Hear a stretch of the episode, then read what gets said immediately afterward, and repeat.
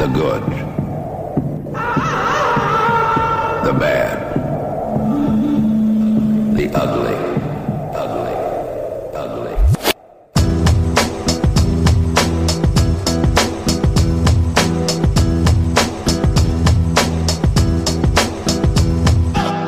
Welcome to Sustain Nutrition's podcast, Chewing the Fat, where Joe and James will be discussing all things good, bad, and ugly regarding training and nutrition. So pull up your pants, put your best foot forward, and get ready for some serious oral pleasure. Without further ado, here are your hosts, Joe and James. Sustain, Nutrition, chewing, the fat. podcast, We've only got 24 minutes episode 115. 124. Oh, is it? There you go. Where have you been? Oh no, it's because you've not been on the last 12. That's the one. Yeah. This is Joe, my 115th podcast. what what are we talking about, Joe? You're Talking about seven P's. maybe eight. Maybe eight, maybe nine, maybe six. We Proper planning and preparation prevents piss poor performance. seven. Gold. Perfect. We often bang on about planning, which is ironic because we've only got 23 minutes to record this podcast because we've been talking for too long.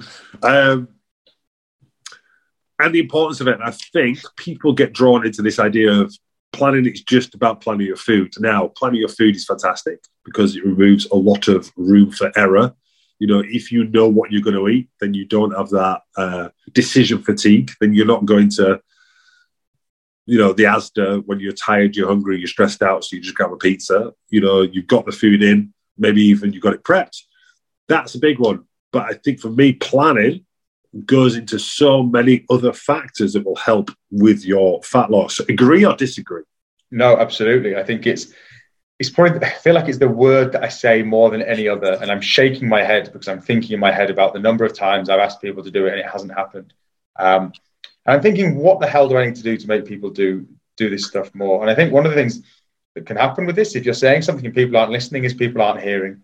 And so, why is planning so important? There's obviously been a couple of studies on these things.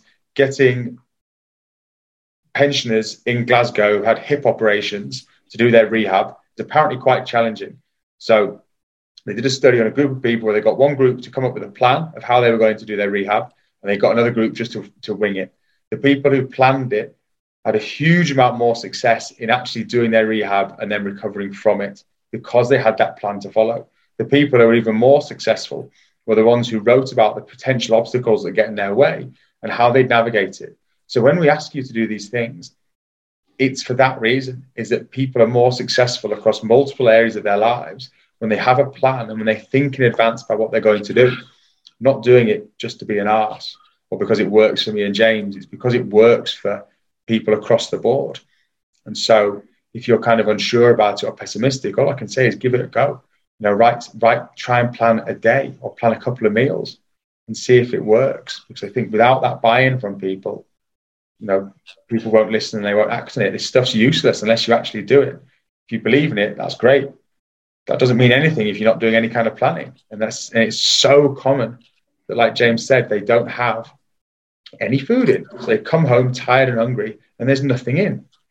Nothing in. They've got food, but they don't want to cook it. It's too hard. It's making these things more difficult than they need to be. And so you have to embrace this as an almost essential part of the process, um, both with food and with exercise, and I guess with anything really. You know, how are you going to manage emotional situations? How are you Yeah. going to manage being upset? If you don't have a strategy, if you haven't learned anything, then you're not going to be successful, or it's going to be a whole lot harder. Yeah, 100%. Action's the only answer. And you see so many people just going, oh, I need to do this and I need to get better at this, but there's no plan in place to get there. And, you know, as I've said probably a hundred times on this podcast, there's only like a set of rules that only seem to apply to um, dieting, fat loss, nutrition, whatever you want to call it. Like people will make plans for loads of other stuff for a night out, for a holiday, for a trip, for a journey, for decorating the house, for renovating the house, whatever. You'll have a plan, right? We're going to do this, this, and this, then we're going to do this room, and this, and this has to happen in, in this order. And, and those people who do that, you know, imagine if you had a, a set plan for renovating the house, You know, compared to I'm just going to go in, I'm going to bang a little bit on this wall, I'm going to paint this wall, and I'm going to paint this skating board. Like, it's going to take forever if it ever gets done. Terrible example. I apologize to everyone who just listened to that. But having some kind of plan, like you said, it, and again, I didn't know about that study, but it makes perfect sense to me. You know, plan your exercise in, plan when you're going to shop, plan when you're going to plan, plan when you're going to prep. And it will 100% make it more likely to happen. If not, it's just pipe dreams. Until it's down, not necessarily on paper, but until you're like, right, I'm going to do this at this time, it's probably not going to happen. Again, the example I always use with people is like, if I just say, next week I need to do some more exercise, what, first of all, what does that mean?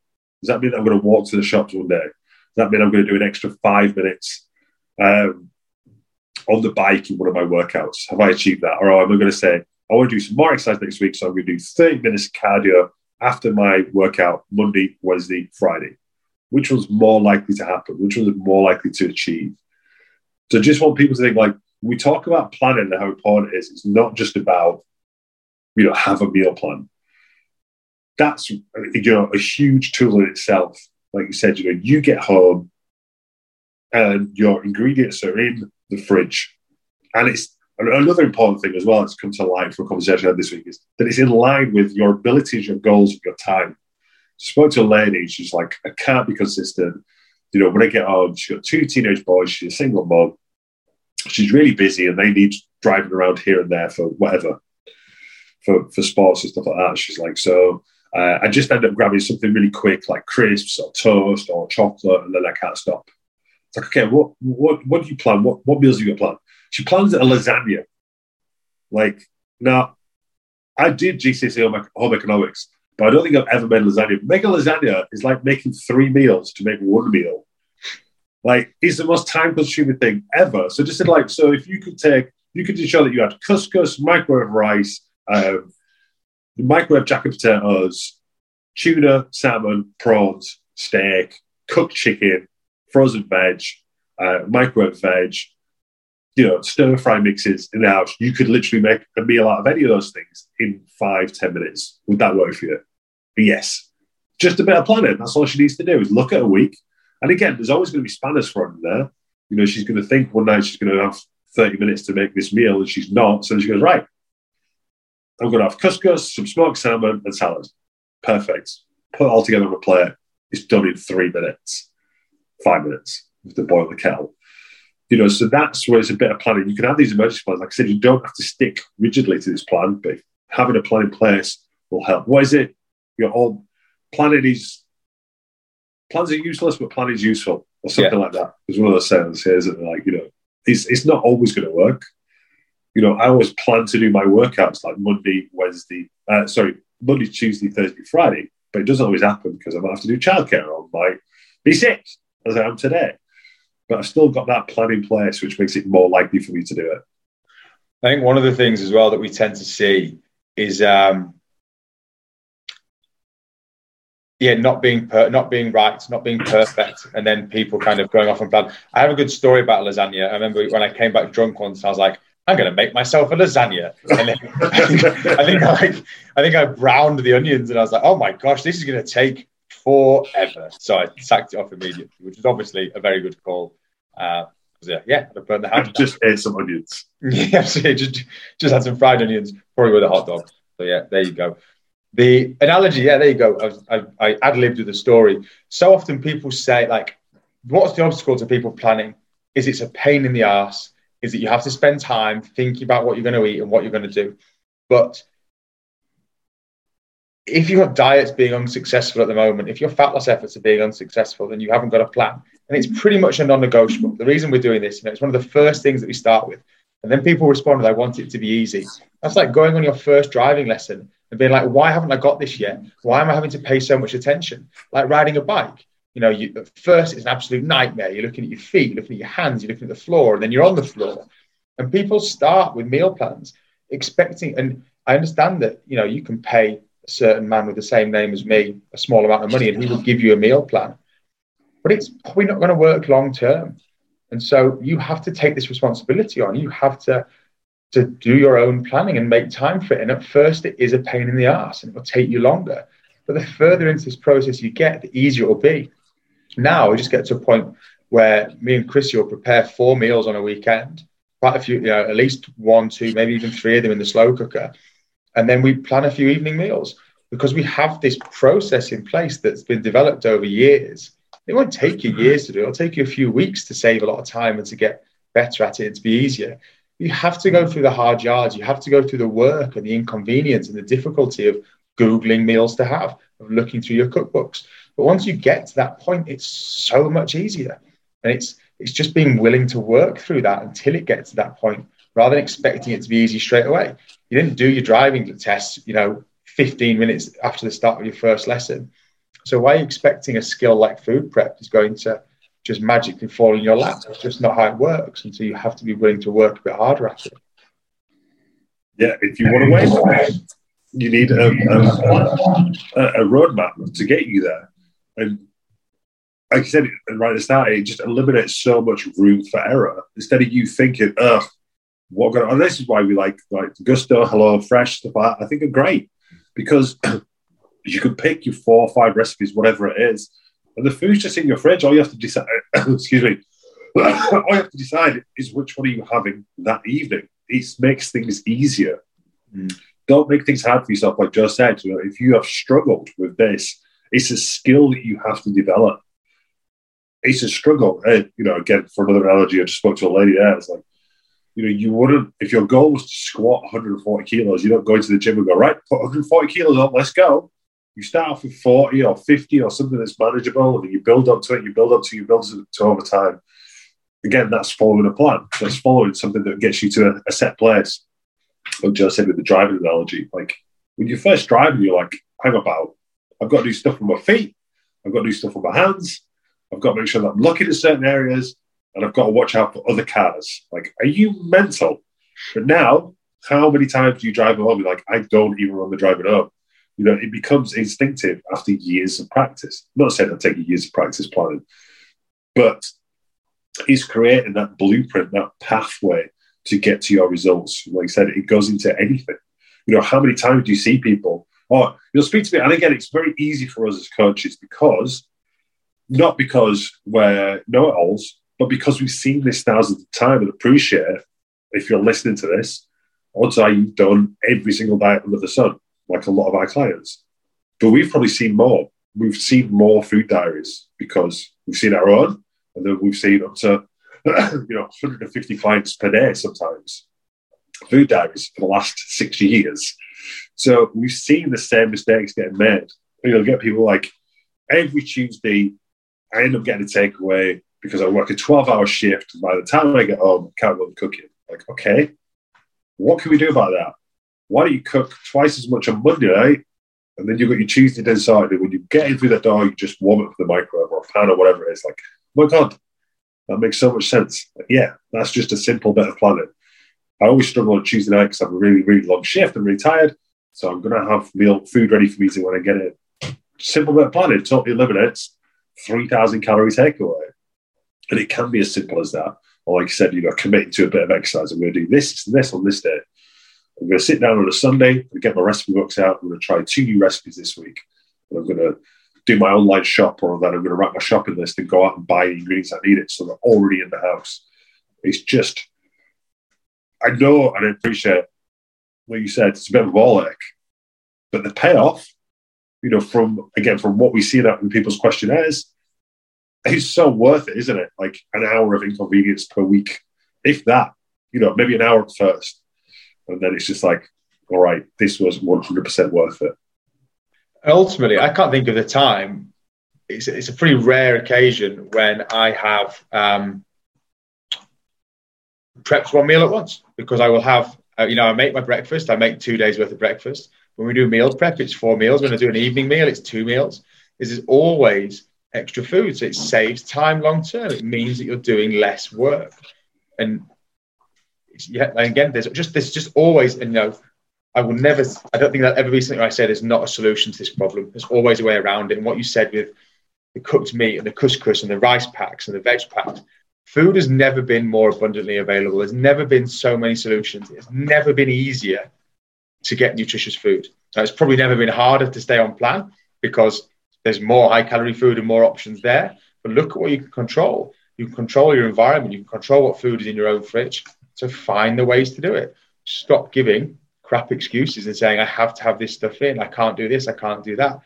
No one is going to come and save you. Like we're going to advise you. We're going to help you. We'll give you the guidance to the best of our abilities and our experience. But the more ownership of this you take, and the more solutions you look for, the faster you're going to get where you want to be.